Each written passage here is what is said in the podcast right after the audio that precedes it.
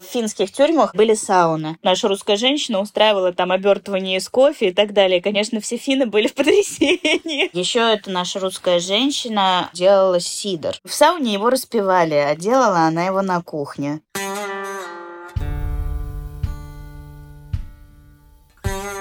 Привет, меня зовут Миша Ронкайнен, а слушаете вы тюремный подкаст. Подкаст про жизнь в тюрьмах разных стран мира. Я беседую с людьми, которые в них отсидели.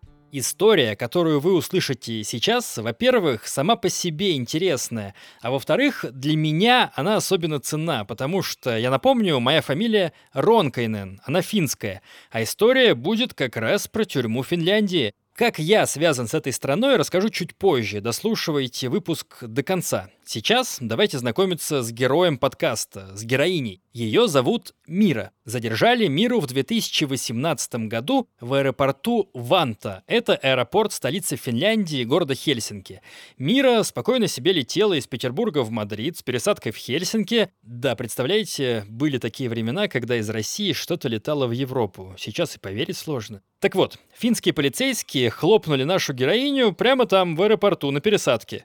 Мира, дальше тебе слово. Рассказывай, как развивались события. Меня проводили в подземные катакомбы, подвальные комнаты для допросов э, в аэропорту Вантаа. Помещение без окон. В комнате стоял железный стол, полок приваренный и стул, и больше ничего. И спустя два часа приехал Интерпол, который сказал, что они меня задерживают на основании ордера на арест, который был выдан в городе Вашингтон, Соединенных Штатов Америки. И впоследствии отвезли меня в тюрьму. Причем меня же отвезли сразу не в СИЗО, не в следственный изолятор. Меня повезли прямо в настоящую тюрьму, причем мужскую. В 15 минутах езды от аэропорта. Мужскую тюрьму? Да, именно так. Тебе к тому времени объяснили, что происходит? Они ничего не объясняли. В какой-то момент перестали отвечать на какие-либо вопросы. И э, сотрудники Интерпола были далеко не вежливы, они были все обвешаны оружием. Насилия никакого не было, наручников? Нет, насилия не было в тот момент. В тот момент. Интересная ремарка. Что же было дальше? Спустя несколько дней ко мне приехали следователи, которые оповестили меня о том, что я арестована на основании международного ордера на розыск, выданного Интерполом Вашингтон, США. Был сделан запрос на мою экстрадицию в Соединенные Штаты Америки. А что тебе предъявляли? Финны ничего не предъявляли, а Штаты обвинили меня в предварительном сговоре в отмывании денежных средств. То есть это финансовое какое-то экономическое преступление? Ну да, как они считали. Предварительный сговор – это такая известная статья в Америке конспираси, под которую подпадает абсолютно любой неугодный. Очень сложно доказать, что ты что-то подумал или не подумал, что ты что-то знал или не знал. Но, например, если находятся два человека, которые утверждают, что ты это знал, которые, видимо, читают твои мысли, то слово «двух» используется в качестве доказательства. А если сделать небольшую отсылочку назад, ты вообще в мирской жизни ты чем занималась? Я была аналитиком в международной IT-компании. То есть ты занималась э, экономическим анализом? В том числе, да. То есть, в принципе, это профиль твой. Такое могло произойти? Если бы я осуществляла какое-то экономическое преступление, я думаю, что оно бы осуществлялось не тем образом, коим его выставляли. В моем случае это выставлялось, что это отмывание денежных средств, полученных от продажи наркотиков. И та финансовая схема, которую они вменяли, на коленке была написана. Учитывая то, что я работала в таких проектах, как Deutsche Bank или Citigroup Investment, как-то стыдно было бы. То есть ты бы придумала получше, если бы делала это? Ну, скажем так, для меня это было как некое оскорбление моему профессионализму. Ну, а если вот вдаться в подробности, что они понаписали? Сколько, что ты продавала? Они говорили о том, что это был кокаин. Вся моя вина заключалась в том, что у меня был общий счет с моим бывшим мужем, гражданином Америки. На его имя была зарегистрирована компания, компании был юрсчет, и, соответственно, в этом счете мое имя было вписано. Посему меня обвинили в том, что я знала либо подозревала, что незаконным путем заработанные средства проходили через этот общий счет. Ты была замужем за наркоторговцем? С их слов, да. А с двоих? Не берусь ничего утверждать в данном случае. Не пойман, не вор, что называется. Да, ну, то есть он не пойман, он спокойно себя здравствует. Нет, он не здравствует. В результате он был арестован и был вынужден подписать признательные показания. О каких суммах там шла речь в деле? Сколько вы отмывали, по мнению американцев? Говорили о 78 тысячах долларов. И учитывая то, что они говорили о том, что преступная деятельность велась на протяжении трех лет, ну так себе бизнес. США, мне кажется, в Макдональдсе можно больше заработать. Ну да. По-твоему, это предлог, чтобы тебя арестовать? Да, это был абсолютный предлог. Я потом впоследствии уже после своего возвращения написала книгу. Я там выдвигаю четыре гипотезы. Мы к этому придем еще обязательно, что там американцы делали, но хочется про финскую тюрьму узнать. У меня еще свой интерес есть. Мой папа фин, и я часто бываю в Финляндии, и чем черт не шутит, расскажи, к чему мне готовиться. Вот дольше всего ты в какой из тюрем провела? В Турку порядка пяти месяцев.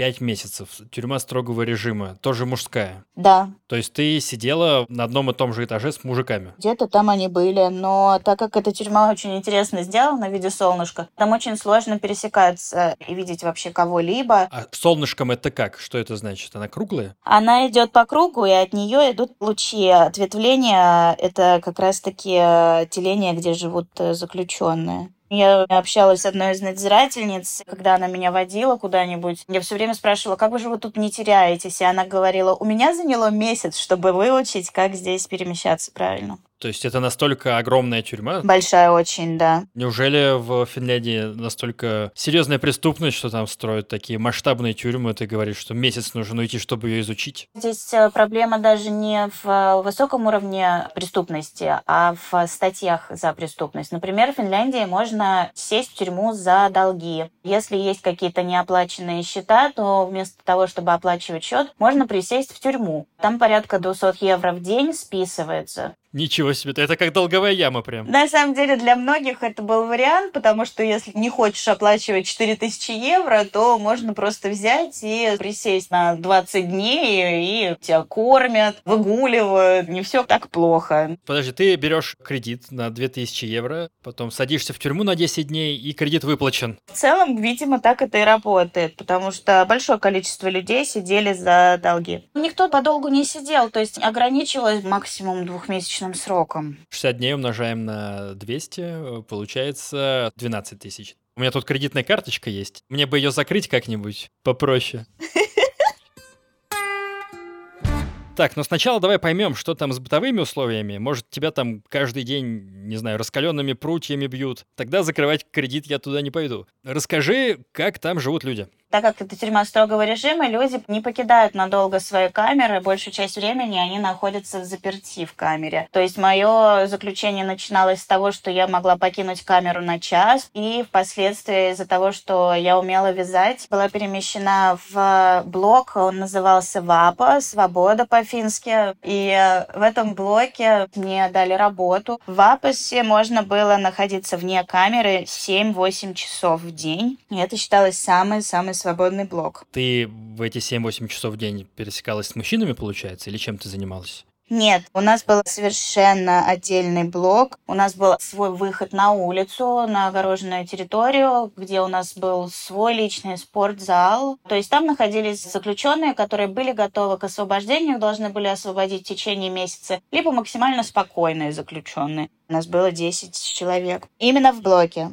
А в тюрьме женщин было порядка 50. Ты упомянула, что там 10 девушек сидели все в одной камере? Нет, в тюрьме строгого режима нельзя было проживать с кем-либо. Это часть твоего наказания. Ты находишься в изоляции, то есть в одиночном содержании. Как там выглядит одиночка? Стол, под столом две маленькие тумбочки для хранения личных вещей, телевизор. Можно было купить кофемашину, можно было взять в аренду PlayStation. PlayStation? Серьезно? Да. И весь день рубиться просто в игры? Да. Стоило это порядка 7 евро в месяц. По интернету играть или только так? Нет, интернета не было тогда. Обещали вроде бы в дальнейшем провести, но на тот момент не было. С соседними камерами можно было играть? Там не было сети локальной? Нет, не было. И отдельная маленькая комнатка, опять-таки с таким же санузлом. И горячая вода еще была? Да, была. То есть ты могла весь день под душем стоять? Могла, если бы хотела. Сейчас факт о Финляндии. Даже не о Финляндии конкретно, а во всей Европе, что там очень дорогая вода. Очень дорогая вода. Я когда приезжаю к папе в Финляндию, он просит меня, ну, особо долго там под душем не плескаться. Не потому, что он какой-то жадный, а потому что у них такая установка, что не нужно долго... Я нормально относилась к этой теме. Я не плескалась подолгу. У меня здоровое отношение к природе. И, например, находясь в душе, когда ты намыливаешь голову, ты выключаешь воду, ты намылился весь, потом снова включил воду. У меня подобная привычка сохраняется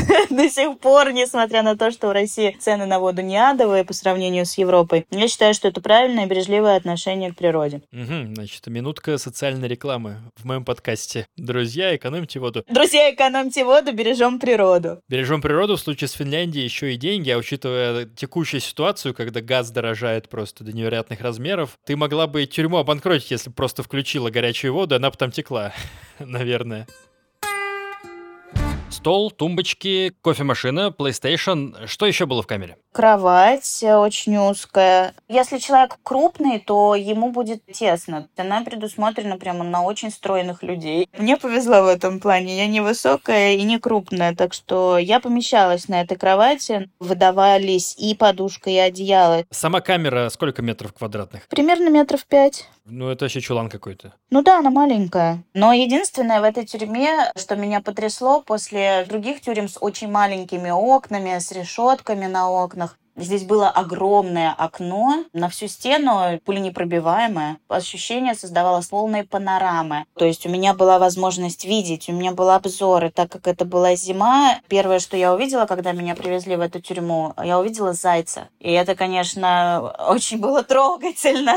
Он пытался сбежать из тюрьмы или что? Он как раз-таки был свободен. Он был за окном, правда, на территории тюрьмы, но, к сожалению, он спустя два дня перестал приходить уходить, может быть, перебрался к другому окну радовать других заключенных. Ну, возможно, его выпустили. А кто знает, может быть, он отмотал свой срок завичий. То есть за твоим окном бегали зайцы, росло, наверное, что-то? Нет, я упиралась в какие-то бетонные строения, очередные здания, но факт того, что я что-то хотя бы могла видеть, и белый снег, и то, что в результате пришел этот заяц, это было действительно очень важно по сравнению с тем, когда ты вообще ничего не видишь. Вот это вот ощущение пространства, когда у тебя не пятиметровая камера и четыре стены, а три с половиной стены. И что ты делала там целыми днями? Читала. Потом я отказалась от адвоката, который был назначен мне судом, чтобы иметь возможность представлять свои интересы, потому что я по первому образованию юрист, и я готовилась к своей защите все эти месяцы с документами работал? Да, у меня каждые две недели были слушания по изменению меры пресечения. У меня было огромное количество работы, но и не нужно забывать о том, что я еще работала на тюрьму. Сначала я вязала, четыре часа примерно в день я работала там. Потом я занималась сборкой электрических каких-то штук, которые устанавливались в качестве меры безопасности, чтобы сотрудников тюрьмы не убило током. Какие-то предохранители, что ли? Да, что-то в этом роде. На электродеталях я работала два или три дня в неделю, пару часов в день. А вязала ты что? Носки в основном. При тюрьме был магазин, где продавали нашу продукцию. Девочки вязали также шапки, шарфы, рукавицы, варежки и были станки для того, чтобы ткать ковры. Вы получали какой-то процент с реализации или как все это было устроено? Мы получали зарплату. У меня получалось порядка 200 евро в месяц. Условия приятные были для работы? Условия были приемлемые. Надзиратели выдавали даже кофе для человека, который сидел. Я думаю, ты понимаешь, что кофе и чай это очень ценно. Особенно с сахаром. Да, и самые дорогие товары в магазинах тюремных. Поэтому тот факт, что выдавали там пачку кофе на день бесплатно, все заключенные очень радовались. Для курящих заключенных выдавалась жвачка Никаретта, чтобы они хотели курить, не мучились. А сигареты не давали? Бесплатно не давали, покупали табак, сигареты. А их можно было курить прямо в камере? Раньше можно было, да, курить в камере, потом они изменили немного правила, потому что, естественно, дым отравлял сотрудников тюрьмы, и они позволяли курить только на улице. То есть можно было постучать в дверь камеры и крикнуть «Эй, надзиратель, курить хочу»? Нет, только в условленное время. И в этом была трудность, потому что для людей, которые курят по 20 лет, им было очень сложно, если их выпускали всего на час в день, раз в день. Да, это как в поездах нынешних. У нас запретили же в России курить в тамбурах, и теперь каждую остановку выбегают мужики в шлепанцах и шортах и пытаются успеть покурить сигаретку.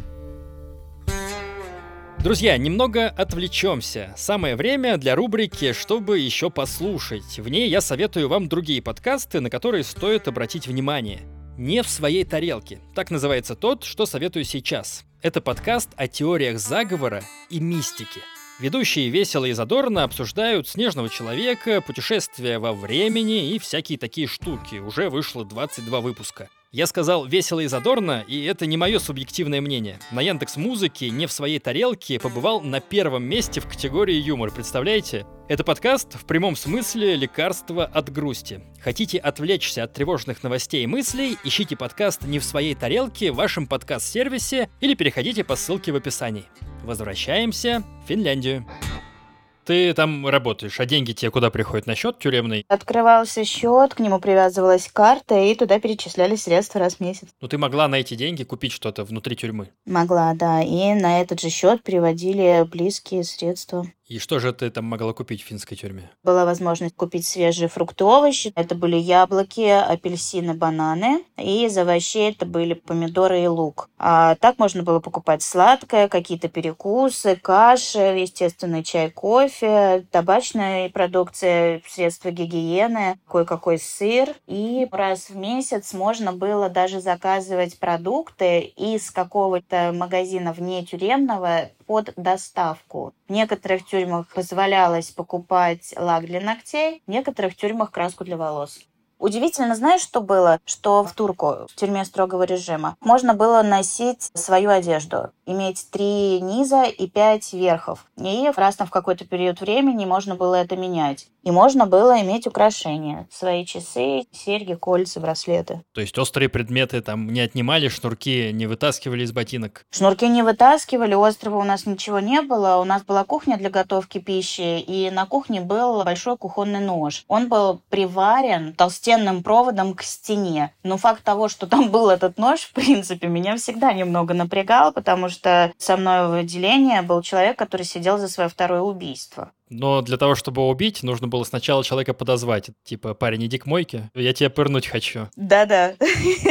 А длинный был этот провод? Метра полтора длиной. То есть не очень длинный. Но если человек стоит и что-то режет, а я нахожусь как раз-таки около мойки, вполне себе можно дотянуться. Ну, раз уж мы заговорили про кухню, чем кормили-то по умолчанию в этой тюрьме? Я вегетарианка, поэтому у меня чуть-чуть другое питание было, нежели у других, но в целом оно было сбалансированным. На питание никто не жаловался никогда. Жаловались только на однообразие, но это опять-таки все познается в сравнении. То есть можно было выбрать? Да. Вегетарианцам давали вегетарианское меню. Какие еще были меню там? Ну, естественно, диабетики, кошерное для иудеев и какие-то для аллергиков. Где вы ели? Это в камерах происходило или выпускали вас? Нас выпускали, и рядом с кухней была зона обеденная, где стояли столы и стулья, а также стояли диваны и телевизор. Там мы обедали. Если же мы были наказаны, то открывали дверь, позволяли выйти, забрать и снова закрывали за нами. Ели уже в камерах тогда? Да. А если снаружи, то можно было еще и общаться, видимо? Конечно.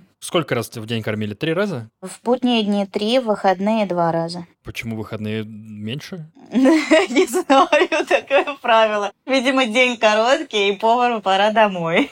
То есть не было ужина? Да, не было ужина. Интересная история. А что было на завтрак, на обед, на ужин? Давали по утрам яйца, кашу, выдавали несколько пакетов молока на всех, выдавали нарезанные сыры и нарезанные колбасы по упаковке того другого тоже на день. saying На обед всегда давали немного салата, суп и горячее. Но что интересно, это все приносили, если в первых двух тюрьмах порционно, то в последней тюрьме, именно в этом отделении ВАПа, приносили все в кастрюлях. То есть каждый получал различное количество еды в зависимости от своих потребностей. Когда-то еда оставалась, и там были холодильники, можно было ее оставить. То есть было удобно, потому что там заключенные были с очень высоким порогом ответственности, скажем так, друг другу, и никто никого не объедал, никто ничего ни у кого не забирал, все старались друг другу помочь. А с чем можно сравнить вообще помещение и столовую? Как это все внутри выглядит? Ни с чем, это тюрьма, и вообще это не похоже ни на что, если честно. У каждого помещения так или иначе были открытые решетчатые двери которые там в какие-то критические моменты закрывали, и ты оказался как запертый зверь. Всегда себе напоминали обыски, так как это тюрьма строгого режима. Внезапно в разгар твоей самой невинной деятельности врывался наряд тюремных надзирателей в касках, в бронежилетах, с дубинками, с собаками, все в черном, что-то дико кричали на финском. Ты понимал, что нужно срочно застыть и не шевелиться. Вверх переворачивали твою комнату, тебя обнюхивали собаки, и все уходили. Друзья, если вы думали, как э, выглядит нашествие викингов, вот только что Мира рассказала. Современные викинги. То есть они вбегали реально во все этой снаряги в комнату 5 метров? Да. Было ради чего все это делать? То есть запрещеночка какая-то была? Они искали в основном наркотики, потому что та тюрьма славилась тем, что сотрудники в тюрьме взаимодействовали с представителями различных группировок тогда как раз летели шапки, увольняли там и сотрудников криминальной полиции Хельсинки, и увольняли сотрудников тюрем, и говорили, что эти люди взаимодействовали с какой-то очень серьезной мафиозной группировкой, которая представлена не только в Финляндии, но и в ряде других европейских стран. Ты сама наблюдала, что у кого-то что-то действительно изъяли незаконное? Чтобы изъяли, нет, не видела. Видела просто, что находили то, что сбрасывали. Кто-то из заключенных услышал, например, как у тюремного надзирателя по рации сотрудники говорят о том, что будет обыск. Тот, у кого что-то было, сбросил в общем помещении, произошел обыск, собаки нашли, всех наказали, всех заперли и ждут, когда кто-нибудь кого-нибудь не сдаст. То есть ты упомянула, что все наказанные едят в камерах. Наказывали реально всех? Да, без исключения. Интересный подход. Это в детских лагерях так было. Да, и если никто никого не сдает, они начинают вводить на тесты всех, проверяют, кто что употреблял. То, что скидывали, это были наркотики? Да, как правило. То есть, а можно было и купить, видимо, у каких-то твоих сокамерниц наркотики? Понятия не имею, не интересовал меня этот вопрос вообще никогда. Я не употребляла. Я вообще держалась стороной ото всех. То есть какие-то твои соседки странно себя вели все-таки, ты замечала? Ну, конечно, там же не все оказались случайно. Есть люди, для которых это их образ жизни. А вот что это были за люди, с которыми ты сидела? Отряд из 10 женщин? Абсолютно разные. Несколько женщин сидели за убийство. Это была самооборона в результате домашнего насилия. Была женщина, которая сидела сидела за побои, она побила кого-то. Причем она сидела в восьмой, что ли, раз. Каждый раз она попадает на 2-3 месяца, и это всегда за побои. Была женщина-цыганка, которая сидела за второе убийство. И э, была девочка, у нее был набор статей. И наркотики, и разбои, и ограбления. Ну, в общем, у всех были очень-очень серьезные статьи. Как вышло, что человека, которому обвинение даже не предъявлено, сидит вместе с убийцами, рецидивистами? Мы проясняли все время этот момент, почему же я оказалась там, почему меня не поместили в СИЗО, либо в миграционный центр. На что мне сказали, что мест не было. Ничего себе, как все забронировали лихо в Финляндии. Я тоже думаю, что неужели все семь месяцев не было мест. Ты можешь объяснить, чем связано подобное отношение к тебе особенное? Я боюсь предполагать, но несколько раз на судебных слушаниях комиссар полиции Хухтахо, который вел мое дело, сказал, что все русские преступники. С тобой еще сидели там русские это другие? Да, со мной была женщина из моего же города, из Санкт-Петербурга. Ее арестовали за то, что она незаконно ввезла сигареты в Финляндию. Они сказали, что у нее было намерение занять заняться предпринимательской деятельностью, не зарегистрированной. Спустя три месяца у нее состоялся суд, и они приговорили ее к отбытому времени и сделали запрет на въезд в страны Евросоюза на пять лет. Я в Питере сам жил некоторое время, и раньше вот от площади Московского вокзала, площадь Восстания, ходили маршрутки в Финляндию, на которые ты мог сесть за то, что тебе давали сигареты и алкоголь, которые ты провозишь в Финляндию. То есть тебе водитель дает несколько блоков сигарет, говорит, ты отвезешь, мы у тебя потом заберем, а ты за это бесплатно едешь в Финляндию по той причине, что там сигареты очень дорогие, у нас тогда были дешевые, и потом водители, люди, которые с ними связаны, эти сигареты продавали, и это окупалось, потому что один человек мог провести несколько блоков сигарет, несколько бутылок коньяка. То есть э, в теории вот эти вот все шоп-туристы, которые туда ездили, они могли попасть в тюрьму вот на таких основаниях за то, что ты провез на один блок сигарет больше. Да, так действительно произошло. Она такая интересная женщина, вообще настолько позитивная была. Ей было слегка за 40. Она, как истинно такая русская женщина, пыталась там бастовать. Изначально, когда ее арестовали, кстати, она рассказала, что они тоже ее привозили как раз-таки в тюрьму Ванта, и э, там необходимо было надевать тюремную форму, и они ей выдали тюремную форму, она отказалась ее надевать. И в результате она осталась в костюме Евы, но когда подошел день, чтобы ее перевозить в другую тюрьму, она все время находилась в неглиже, и она отказалась э, в результате надевать даже свою собственную одежду. И чтобы проводить ее к автобусу, тюремным надзирателям пришлось держать простынь, чтобы, не дай бог, ее никто не увидел в таком полуобнаженном виде. Еще, кстати, удивительный факт. В финских тюрьмах были сауны. Прям в камерах они были или как? Нет, они были отдельным помещением, и пару раз в неделю сауну включали, ее можно было принимать. Так вот, наша русская женщина устраивала там обертывание из кофе и так далее. Конечно, все финны были в потрясении. То есть она делала из кофе, который выдавали за работу, какие-то скрабы, да? Да, да, да, да. Я небольшую вставочку сделаю, то, что не все, наверное, знают, что в Финляндии очень любят сауны. Они есть в каждом доме. А, у моего папы маленькая маленькая квартира, ну, наверное, метров там 20 квадратных, и даже там есть сауна. А в тех домах, где нет саун в квартирах, там есть сауны обычно на первом этаже домов. То есть э, вот у нас хранилище для колясок, например, а у них там сауна, висит такая табличка, ты туда вписываешь свое имя, время, в которое ты будешь в сауне, и ты таким образом бронируешь эту сауну и можешь просто со своего третьего этажа спуститься, попариться и обратно в шлепках и халате отправиться к себе домой. Финны обожают сауны. Расскажи еще подробнее про сауну тюремную сауну? Стандартная сауна, то есть там есть предбанник, где можно переодеться. Проходишь дальше, там есть душевые. И третья дверь — это как раз-таки сауна. Все очень чисто. Мы сами убирали свое помещение. Это было, конечно, огромным плюсом, потому что в том помещении ты совершенно забываешь о том месте, где ты находишься.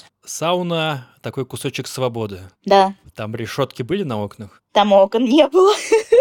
А вы там все вместе ходили? То есть это какой-то общий банный день? Да, все вместе, но мы договаривались по времени, чтобы немного было народу. Естественно, женщины с разными судьбами. У кого-то какие-то травмы, кто-то не любит раздеваться при других. Арома масла использовали? Максимум, что мы делали, это было обертывание. Еще это наша русская женщина там делала сидр. Где, в сауне? В сауне его распивали, а делала она его на кухне. Ничего крепче сидра не получалось, учитывая, как часто были обыски, но и сидр, в принципе, тоже радовал. А сидр — это продукт брожения яблок? Да, все верно. То есть а, каким-то образом она в яблочный э, сок заливала дрожжи или как это происходило? Дрожжей не было. Мы выявили такой секрет, что если залить компот в бутылку из-под э, пепси или колы, чего-либо газированного, это все начинает очень быстро бродить. Что ты имеешь в виду весь этот компот? Компот, который она варила из яблок, груш. Нам выдавали фрукты, какие-то фрукты мы покупали. Мы покупали сахар, она варила компот, и у нас были бутылки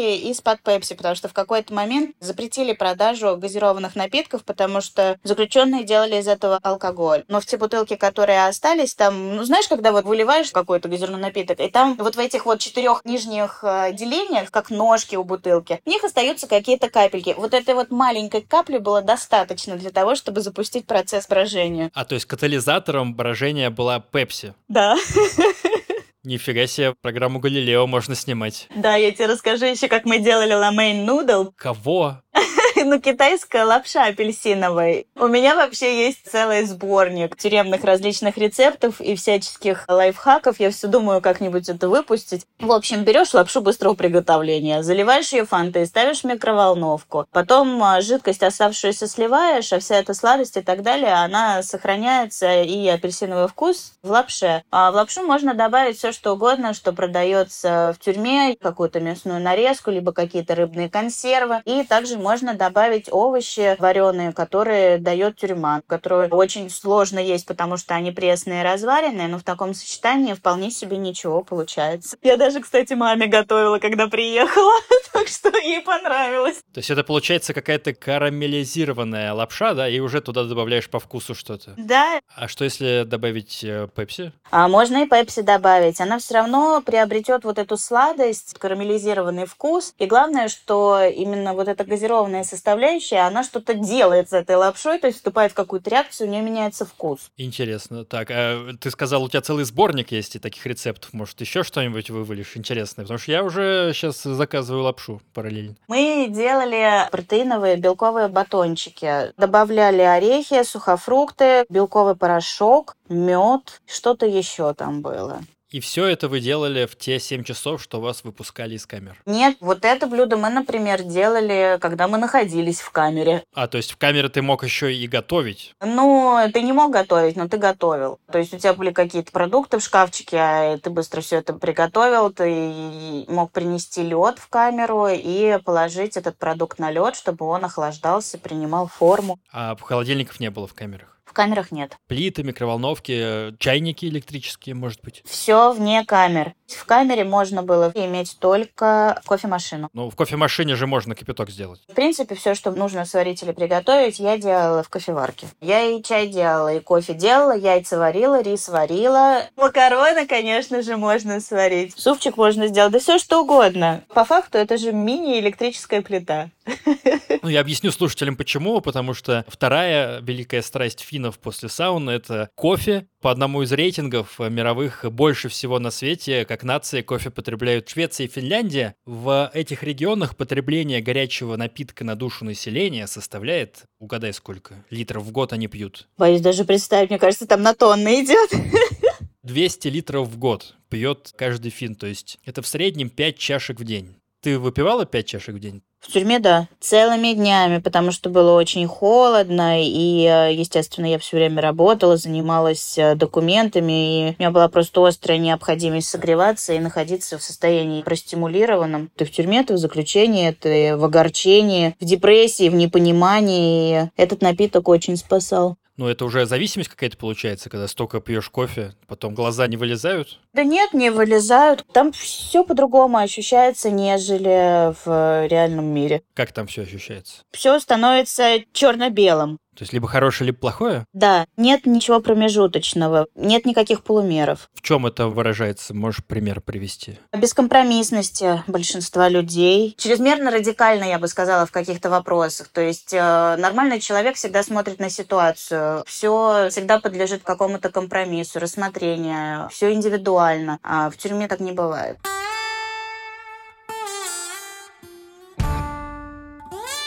На каком языке вы там общались? Общалась, когда были русские на русском, а так на английском старалась, но по-английски практически никто не говорил, поэтому я была вынуждена учить финский. Ого, финский один из самых сложных языков мира. Да. В какой-то момент мой финский достиг уровня понимания. Под конец я уже могла что-то даже произносить. То есть сколько ты потратила времени на изучение языка до такого уровня? Пять месяцев? Шесть? Я начала учить месяца за три до экстрадиции. Там были условия для изучения. Была, во-первых, библиотека, где были некоторые книги, словари. Также были диски с программами обучающими. Компьютеры нужны еще для дисков. У меня был DVD-плеер, он мне достался от э, другой заключенной, и я на нем просматривала. То есть DVD-плееры были разрешены? Да, его можно было купить за 20 евро. Всего 20 евро за DVD-плеер? Да. Так надо было закупиться и в Россию.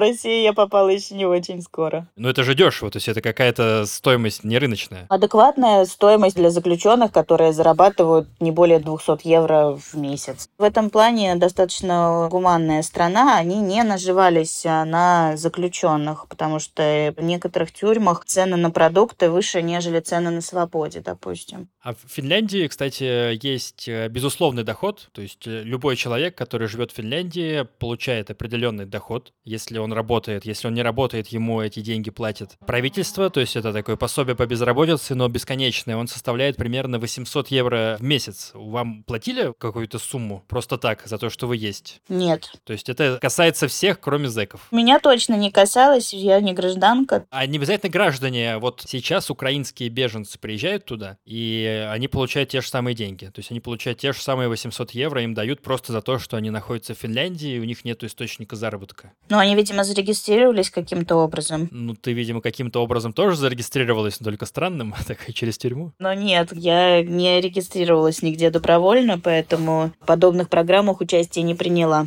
По еще одним рейтингам, раз уж мы про рейтинги начали, Финляндия занимает первое место по уровню счастья. Что бы это ни значило, каким бы образом этот рейтинг не составляли, давай не будем сейчас это обсуждать, насколько были счастливы финны, которые были с тобой в тюрьме, и заключенные, и надзиратели. Чувствовалось ли, что ты сидишь в самой счастливой стране на свете? До ареста меньше, чем за полгода я была в Финляндии. И на тот момент э, мне показалось то, что да, люди счастливы. Но в тюрьме, к несчастью, не все люди счастливы или жили счастливой жизнью до своего ареста и оказались в местах лишения свободы именно из-за несчастной жизни. Что касается сотрудников, в целом, сравнивая, мне кажется, что там люди счастливы и они расслаблены. А это показатель того, что они ощущают себя в безопасности. Потому что в ВАПа именно мы спокойно могли забронировать, например, например, встречу с начальником ВАПа и сидеть с ним за одним столом, обсуждать какие-то вопросы, просто потому что захотелось поболтать. И он разговаривает с тобой на равных, и у тебя нет ощущения того, что существует какая-то социальная разница.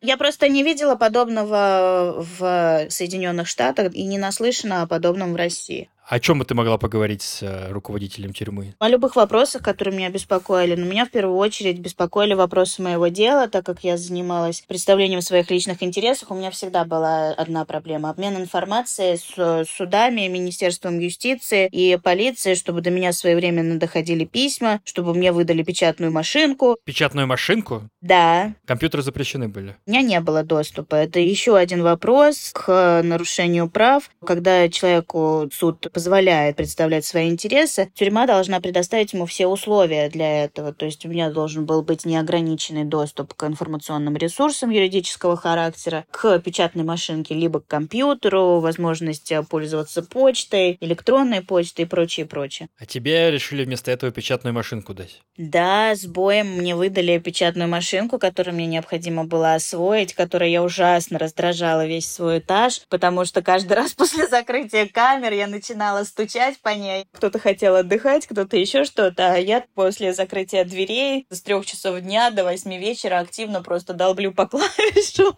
Их всего было две на всю тюрьму. У одной не было картриджа с краской, и вот вторая досталась мне. Это была такая огромная бандура, тяжеленная, но я ее берегла как зеницу ока. Для меня это была моя гордость и радость. Как быстро ты освоила печатную машинку? Моментально. То есть там такая же схема, как и клавиатура ноутбука? Объясни, пожалуйста. Нет, раскладка отличается. Все эти пробелы, выравнивание, это отличалось. Естественно, вопрос э, заправить бумагу и прочее, это отдельная история. Но истратив энное количество листов на то, чтобы приноровиться, я ее быстро освоила за 5 минут, скажем так. А ты печатала бумаги какие-то в свою защиту, какие-то объяснения? Заявления, обращения, да. Ты упомянула, что ты раздражала весь этаж печатной машинкой. Но это, наверное, метафора или действительно тебя потом выговаривали? Нет, у меня были хорошие отношения с девочками. Женщина, которая была авторитетом в нашем блоке, это та женщина, которая сидела за второе уже убийство. Цыганка.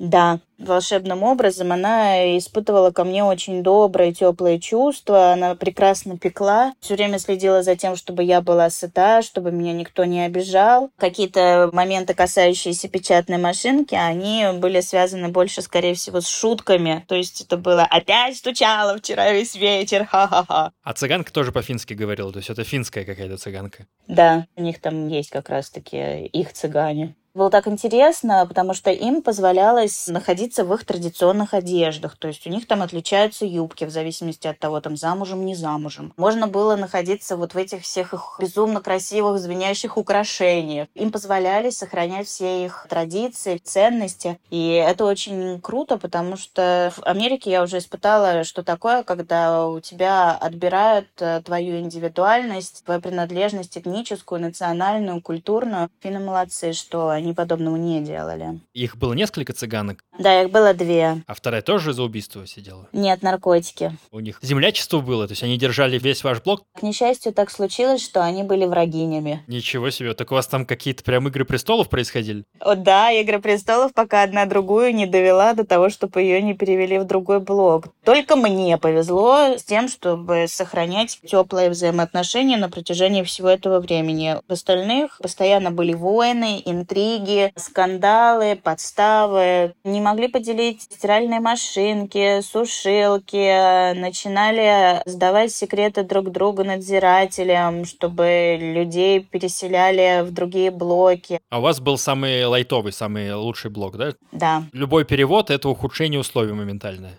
Любой перевод вообще оттуда говорил о том, что ты накосячил. И все боялись, что это может отразиться на сроки освобождения. Могут срок не уменьшить, задержать на некоторое время, еще что-то.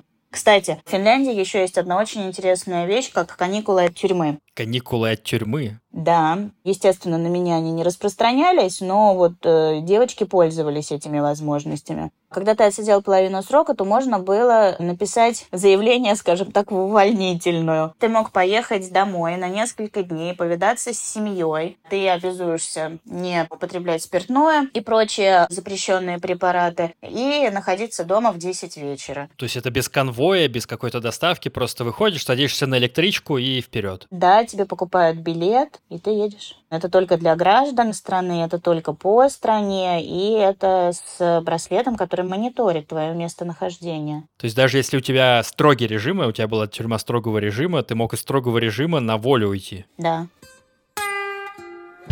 Ты упомянула, что была у вас цыганка авторитетная. А в чем ты выражалась? Она как-то держала весь ваш блок в узде и распределяла ресурсы? Да, да. Негласно ее боялись все. Ее все уважали. Она могла так посмотреть, что люди выполняли ее приказ. Может быть, они обладали какой-то информацией, потому что маленькое количество людей проживает в стране. Этот криминальный мир, особенно люди, которые регулярно совершают свои походы в места не столь отдаленные, они все между собой так или иначе знакомы. А если не знакомы лично, то через одного. Когда появляется новый человек, они начинают сразу звонить кому-то наружу и пробивать. А что это за человек, чем он известен, с кем он там общается. Присыла, так звали эту женщину, она действительно имела за собой подобную репутацию. Была ли она лидером клана или чьей-то женой, уж я не знаю, в подробности не вдавалась. Люди не беспочвенно опасались ее. Интересно, а как можно было из тюрьмы позвонить? Были телефоны, нужны были деньги на счету, чтобы оплатить телефонный звонок. То есть как таксофон такой телефон стоял где-то в общей зоне? Да, как таксофон. Звонить можно было без ограничений? Не было ограничений, можно было звонить. То есть все 7 часов, что ты наружу, ты можешь с кем-то болтать? Нет, потому что ты работаешь. Все равно нужно так или иначе согласовывать время звонков с девочками. Все хотят позвонить, у всех семьи, дети. 7 часов, то есть вы могли общаться или работать, а все остальные 17 часов вы заперты в этой пятиметровой камере? Именно так.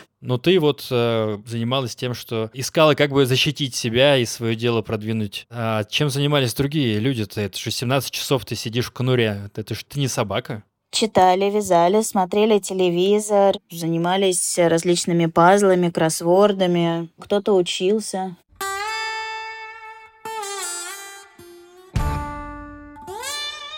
В целом ты описываешь прям какую-то идеальную, ну или очень хорошую тюрьму. Сауна, телефоны, PlayStation, но ты в других тюрьмах Финляндии успела посидеть. Расскажи про самую плохую. Это вторая тюрьма женская, которая была закрыта из-за плесени. Везде в СМИ писали, что она закрыта, что никого нет, ведутся ремонтные работы. Но на самом деле там была я еще 12 заключенных. Те три недели это было просто ад. И там же была беременная девочка. Это было ужасно. Ей не предоставляли никаких особых условий. Она находилась в тех же чудовищных условиях, в заперти. Нас выпускали из камеры только на час в день, только в 7 утра и только на улицу. А это январь. Можешь себе представить, Финляндия, полярная ночь, снега по пояс, ты в лесу, и волки воют, и ты вот не хочешь в камере сидеть, пойдешь на этот час в этот лес, и потом ты полдня занимаешься тем, чтобы просушиться и обогреться. А почему вы там были? Нас туда поместили и принимали решение, куда нас рассортировать, по каким тюрьмам. То есть э, в каждой мужской тюрьме были созданы какие-то блоки для того, чтобы там находились женщины. И я вот э, по такому распределению попала в тюрьму строгого режима. Что там еще было ужасного? Она была старая, во-первых, а во-вторых, там везде росла плесень. Это была очень узкая, очень маленькая камера. Там не было душевой кабины, был только унитаз, который стоял в изголовье кровати. Был платяной шкаф, деревянный, наверное, из 50-х, где все дверки отваливались. Были деревянные рамы, из которых все время дуло. Там ужасно было холодно. Питание было тоже отвратительным. Все было холодное. Надзиратели были ужасно злые, потому что они не хотели там находиться, потому что это было вредно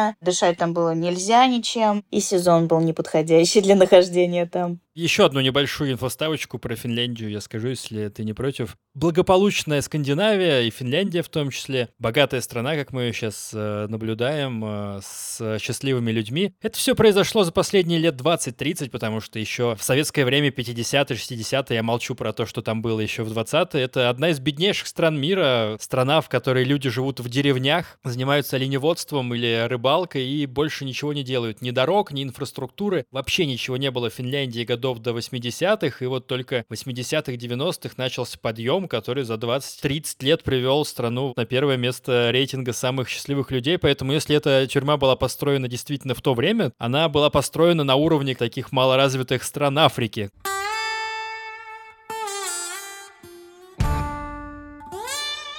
Почему к тебе вообще так относились финны? Посадили в тюрьму строгого режима, как будто ты уже осуждена к самым настоящим преступникам? Потому что по моим обвинениям было написано, что мне грозит до 60 лет тюрьмы, а там срок в 60 лет в 30-летнем возрасте звучит как смертный приговор, и они все время тряслись, чтобы, не дай бог, что со мной не случилось, или я с собой чего-нибудь не натворила, или кто-нибудь со мной чего-нибудь не сотворил. Таким образом, они пытались перестраховаться. Как ты сама переживала, эмоционально я имею в виду, эти месяцы в Финляндии? На самом деле я очень тяжело переживала. Это же тяжелый психологический путь, когда ты сопротивляешься, потом принимаешь, депрессии и прочее, прочее. Я вспоминаю свою первую неделю, потом я вспоминаю свой первый месяц, потом первые три месяца. Это были какие-то этапы. И, безусловно, сравнивая с Соединенными Штатами, мне, конечно, кажется, это цветочки. Но на тот момент для меня это была глобальная проблема. Тюрьма, лишение свободы. Мне казалось, что я нахожусь в самых худших условиях в своей жизни, потому что это изоляция, преступники, надзиратели, постоянные обыски, еда вот эта вот вся по кругу. Это все было ужасно.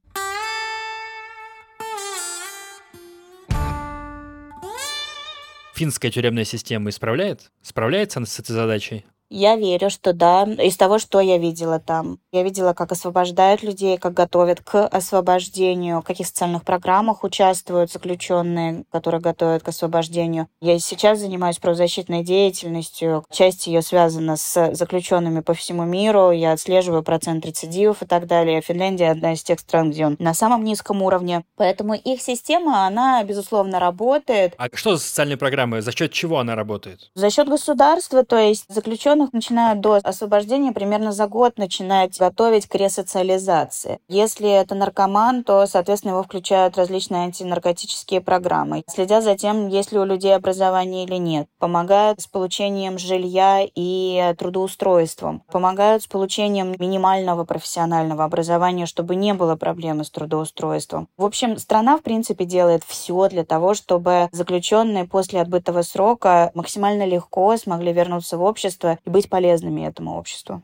В Финляндии все-таки не пускают все на самотек, а людьми занимаются, и у каждого своя индивидуально подобранная программа, что немаловажно. Нужен психолог с какими-то конкретными психологическими проблемами заключенные предоставляют психолога. Там создаются все условия для того, чтобы человек не вернулся к тому, чем занимался, не повторил свою судьбу, то есть э, тюрьма Финляндии — это всего лишь один из этапов превращения человека из блудной овцы в нормального члена общества. На том, что человек выходит из тюрьмы, не кончается работа государства с ним, и ему дальше помогают каким-то образом, да? Да, это то, что видела я. Ты считаешь, что так и должно быть и у нас в стране, и в США? Везде. Это правильно не сломать человека в тюрьме. Это правильно иметь человеческое к нему отношение, работать с ним, развивать его, предоставлять ему возможности. Хотелось бы, чтобы все тюрьмы были такие, такие, а не такими, какими они есть, скажем так. Хотелось бы, чтобы тюрем было бы вообще поменьше и больше все-таки программ, которые бы работали с проблемами людей.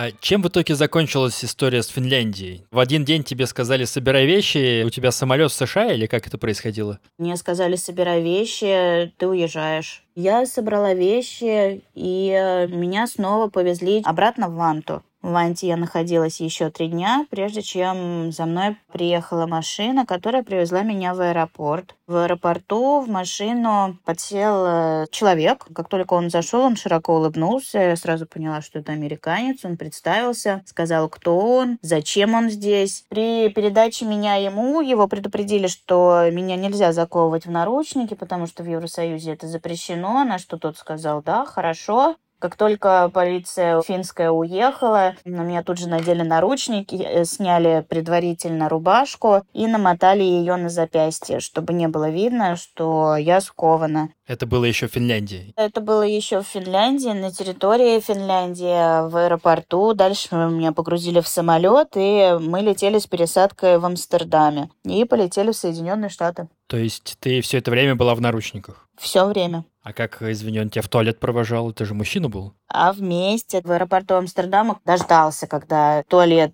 женский покинет э, женщина. Потом он зашел, все осмотрел, чтобы там никого не было. Второй стоял при входе в туалет, чтобы никто другой не заходил в это помещение. И он пошел со мной. В смысле, он смотрел прямо на тебя, что ли, все это время? Впрямую прям не смотрел, но он находился там. Какой-то просто факт такой. И нормы ему было самому-то? Я не спрашивала. А как люди по пути, бортпроводники и люди на регистрации относились к тому, что человек в наручниках? Да не забывай, у меня же рубашка, никто не видит. Ну тебе же нужно свой посадочный показать. Это они делали за меня.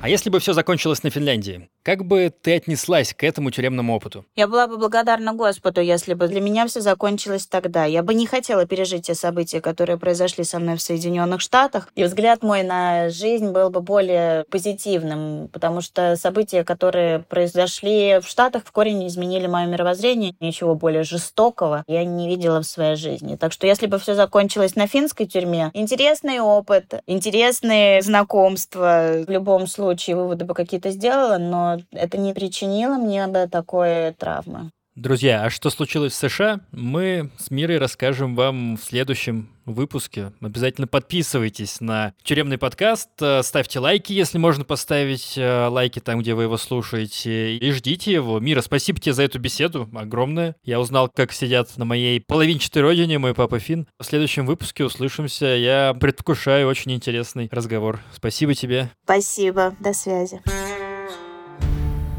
Дорогие слушатели, это был последний выпуск третьего сезона тюремного подкаста. Мы это сделали. Я записал 12 историй, вы их послушали. Спасибо вам большое. Если еще не все выпуски слушали, то сделайте это. Время у вас есть. Четвертый сезон стартанет где-то в середине, конце февраля. Анонс будет в моем телеграм-канале, ссылка в описании эпизода. Начнется четвертый сезон с Миры, с ее историей про женскую тюрьму США.